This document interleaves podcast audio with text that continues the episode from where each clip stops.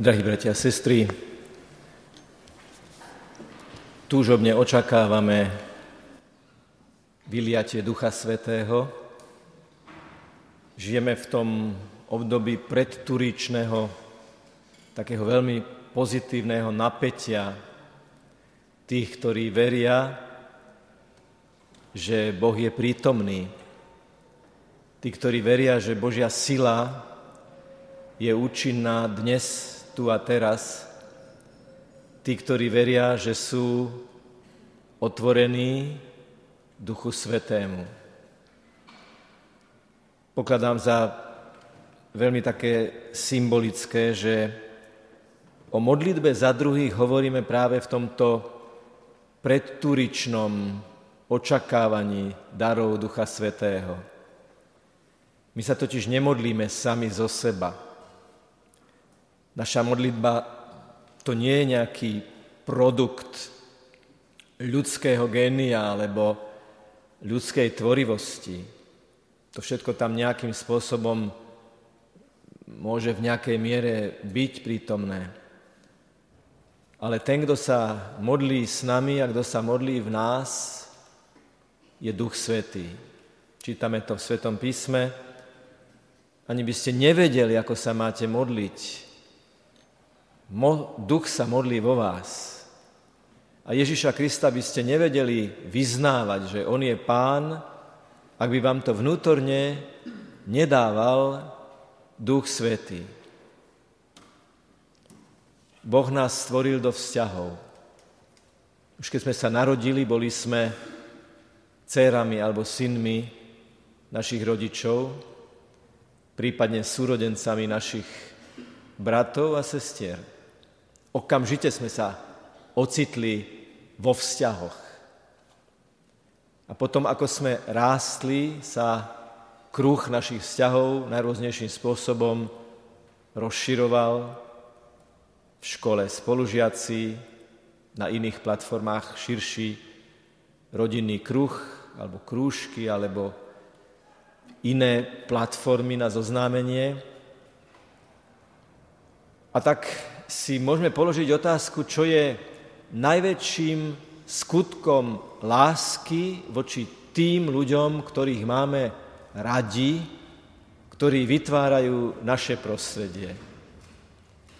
Vyjadril to pred mnohými storočiami dodnes najcitovanejší mystik, mysliteľ, biskup Augustín z Hippo, ktorý povedal, že nikto nemôže dať svojmu blížnemu väčší dar, viac, ako to, že sa za ňoho modlí. Je to skutok lásky, keď Boha prosíme o dobro tých, ktorých máme radi, tých, ktorí sú okolo nás, alebo tých, za ktorých sa chceme modliť ešte z najrôznejších iných dôvodov, najrôznejších iných dôvodov. Ešte o tom budeme hovoriť.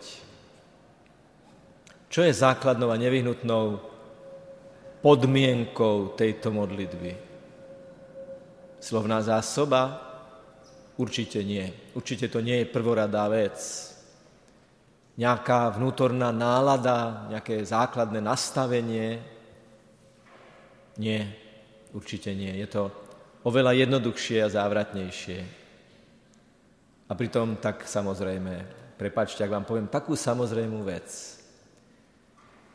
K účinnej modlitbe potrebujeme vieru. Vieru v živého Boha. Vieru v to, že ten, koho prosíme, našu modlitbu počúva že ten, koho prosíme, našu modlitbu počúva s láskou. Že ten, koho prosíme, ku komu sa modlíme za druhých, miluje tých druhých. Toto je úplne najzákladnejší predpoklad, pretože modlitba, a opäť poviem niečo, čo je samozrejme, je rozhovor s Bohom. A ak niečo má byť naozaj rozhovor vo veľkej bázni, vydanosti, pokore a otvorenosti, tak k rozhovoru je nevyhnutná viera, že ten, ku komu hovoríme, je prítomný, živým, aktívnym spôsobom. A to je Božia prítomnosť. Samozrejmým ďalším predpokladom modlitby je, opäť poviem, samozrejme vec láska. Láska k tomu, ku komu sa modlím, láska k tomu, za koho prosím. Láska k Bohu a k človeku. Tá vnútorná otvorenosť, keď sa začneme modliť, vo vedomí, že sa otvárame, otvárame komunikáciu pred Bohom a Boh s nami, to je niečo, čo sa nedá celkom vtesnať do slov a do kategórií. Mal som rektora v seminári v Ríme, bol to taký 50-ročný Španiel, ktorý každý deň klačal pred bohostánkom pol hodinu do poludnia a pol hodiny po poludni. Hodinu denne adoroval. A keď som ho v kaplnke videl takého usobraného, tak som si všimol, že občas si vyťahne notes a otvorí si ho a samozrejme, že som mu do toho nenazeral cez plece, neskúmal som, bolo by to indiskrétne, ale raz náhodou som si všimol, že to, čo má v tom notese, nie je súvislý text. Myslel som si, že tam má nejaké rozjímania a to si všimnete z ďalky, že nebol to súvislý text, ale ako keby také stĺpce, písané stĺpce. A keď som potom už nebol bohoslovec, ale kňaz a sme sa tak aj na inej úrovni sme komunikovali, ako komunikuje rektor s bohoslovcom, tak som sa dozvedel, že to sú zoznamy bohoslovcov, ktorí sú v seminári a on v určitej časti tej svojej modlitby otvorí ten zoznam, ten menoslov a každé meno prečíta pred pánom Ježišom takom odporúčajúcom modlitebnom postoji. Požehnaj, pane, tohto bohoslovca. A takto čítal ich mena. A určite tam mala aj mená svojich rodičov, svojich súrodencov, svojich blízkych ľudí.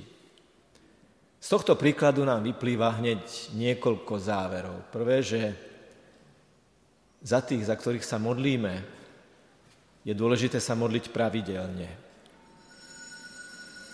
s vierou a z tej viery celkom prirodzene a logicky, keď sa to deje v láske, vyplýva, že sa za nich modlíme pravidelne. Čo tak urobiť si takýto zoznam ľudí, za ktorých budeme denne prosiť, ktorých budeme denne odporúčať pánovi. To nemusí byť napísané, to nemusí byť v podobe nejakého písaného materiálu. Ale každý deň povedať meno tvojho otca, tvojej mamy, môjho otca, mojej mamy, tvojho manžela, tvojej manželky, tvojho snúbenca, tvojej snúbenice, tvojho priateľa, tvojej priateľky, bratov, predstavených, kolegov, denne vymenovať pred pánom ľudí, s ktorými sa každý deň stretávame, to robí bratia a sestry, zázraky. Lebo my sme Boha pozvali a pozývame do našich vzťahov. Menia sa tri veci. Hneď tri veci sa menia, keď sa za našich blížnych modlíme pravidelne. Menovite, s láskou a s vierou. To prvé, čo sa mení, som ja môj vzťah k tej osobe. Veď povedať Bohu, požehnaj, uzdrav, usmerni, obráť túto osobu, pane, a hovorí to pravidelne, s láskou a vierou, to ma nemôže zmeniť. Nie je možné, aby ma to vnútorne nezušlachtilo, keď takýmto dýchaním duše, dýchaním modlitby pravidelne som si to vzal za svoje, že sa budem modliť. To druhé, čo sa mení, je náš vzťah. Nepochybujme o tom, že osoba, za ktorú sa modlím, a modlím sa za ňu pravidelne a odovzdávam ju vo vedomí Božej prítomnosti Bohu, Pane, tu je tento človek, tu je táto osoba, to sa nemôže neprejaviť na našom vzťahu. Že sa prehlbí, že v ňom bude ešte viac pokoja, ešte viac empatie. Stále to platí. Pozvali sme Boha do nášho vzťahu. A On koná. Lebo je to živý Boh. Lebo je to Boh, ktorý buduje mosty. Lebo je to Boh, ktorý sa modlí ktorý chce jednotu. Ježiš vo svojej veľkňaskej modlitbe prosí, aby všetci jedno boli, teda aby boli zjednotení láskou. A tretia vec, ktorá sa, modl- ktorá sa mení, keď sa modlíme, je On, jen ten druhý. Boh mu dá milosti, dary, požehnania, o ktoré prosíme. Veď je to živý Boh, o ktorom čítame v písme, že On skúma hlbiny srdca. On klope na ľudské srdce. On je voda, On je oheň, On je vánok, On je výchor, ktorý dokáže preniknúť do jadra človeka. Človek nie, Boh áno. Duch áno, duch Boží áno. Papež František 20 rokov predtým, ako sa stal pápežom, na túto tému kázal a jeho príklad na modlitbu a najmä za koho sa máme modliť sa v Argentíne stal slávnym. To prirovnanie sa preslávilo, lebo povedal, modlite sa podľa prstov ruky. Palec je prst, ktorý je ti najbližší. Začni sa teda modliť za tých, ktorí sú ti najbližší. Sú to, sú to osoby, na ktoré, za ktoré sa modlíme, tak povediac, najsamozrejmejšie. Je to sladká povinnosť.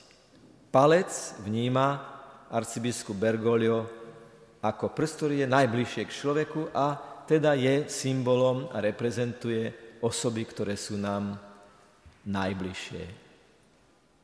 Tak modlite sa, modlíme sa za tých, ktorí sú nám najbližšie a naše vzťahy sa nemôžu nemeniť, prehlbiť, posvetiť prežiariť duchom. Druhý prst je ukazovák. Tí, ktorí častejšie používajú ukazovák podľa tohto vtipného príkladu, sú tí, ktorí vychovávajú, vyučujú a ochraňujú. Toto sú učitelia, lekári, kňazi, pedagógovia, ktorí potrebujú modlitebnú podporu a múdrosť pre to, aby ukazovali iným správny smer. Často sa modli a vždy sa modli za tých, ktorí majú zodpovednosť za výchovu tých druhých. Palec najbližšie, ukazová, ktorý upozorňuje.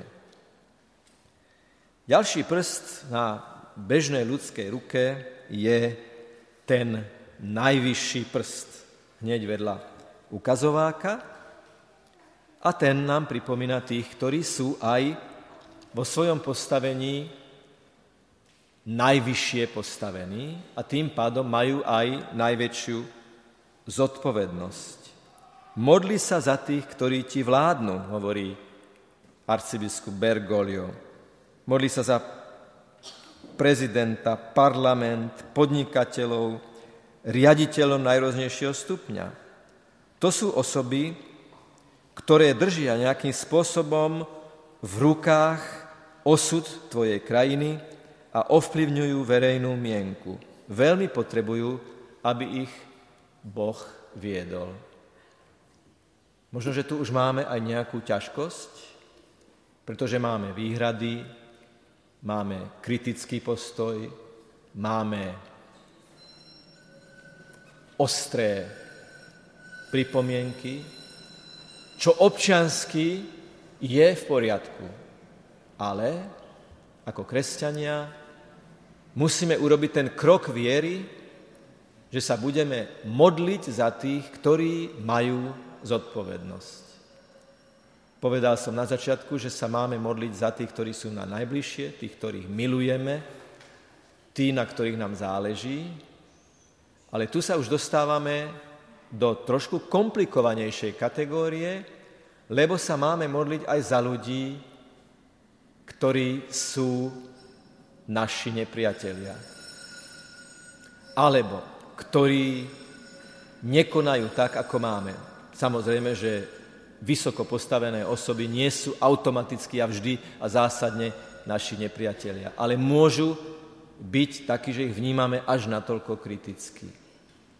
A tu je to už potom oslobodzujúca modlitba, keď dokážeme ľudí, s ktorým máme ťažkosť v modlitbe, stále plnej viery a stále plnej lásky zdvihnúť k pánovi. My sa oslobodzujeme pre lásku, prosíme za nich a tá modlitba ich naozaj môže zmeniť. Štvrtý prst hovorí, arcibiskup Bergoglio, stále pripomínam, že citujem pápeža Františka ešte 20 rokov predtým, ako sa stal pápežom, je prsteník. Mnohých to určite prekvapí, ale toto je náš najslabší prst, ktoré, čo môže potvrdiť každý učiteľ na klavír. A tu je potrebné si spomenúť na najslabších, za chorých, za najzraditeľnejších, potrebujú tvoje modlitby vodne a v noci. Modlitby za nich, nikdy týchto modlitieb nie je dosť. A je tam, kde sme a okrem toho, keďže je to prstenník, je aj priestor modliť sa za manželov. A tu by som ešte doplnil, my sa môžeme modliť aj za tzv. budúce osoby. Chlapec alebo dievča, ktorý si chce založiť rodinu, ale ešte si nenašiel chlapca alebo dievča, nech sa modlí za svojho budúceho manžela alebo budúcu manželku. Pane, požehnaj mi dobrého manžela. Pane, požehnaj mi dobrú manželku. Toto je najgarantovanejšia zoznamka, odovzdať túto vec pánovi.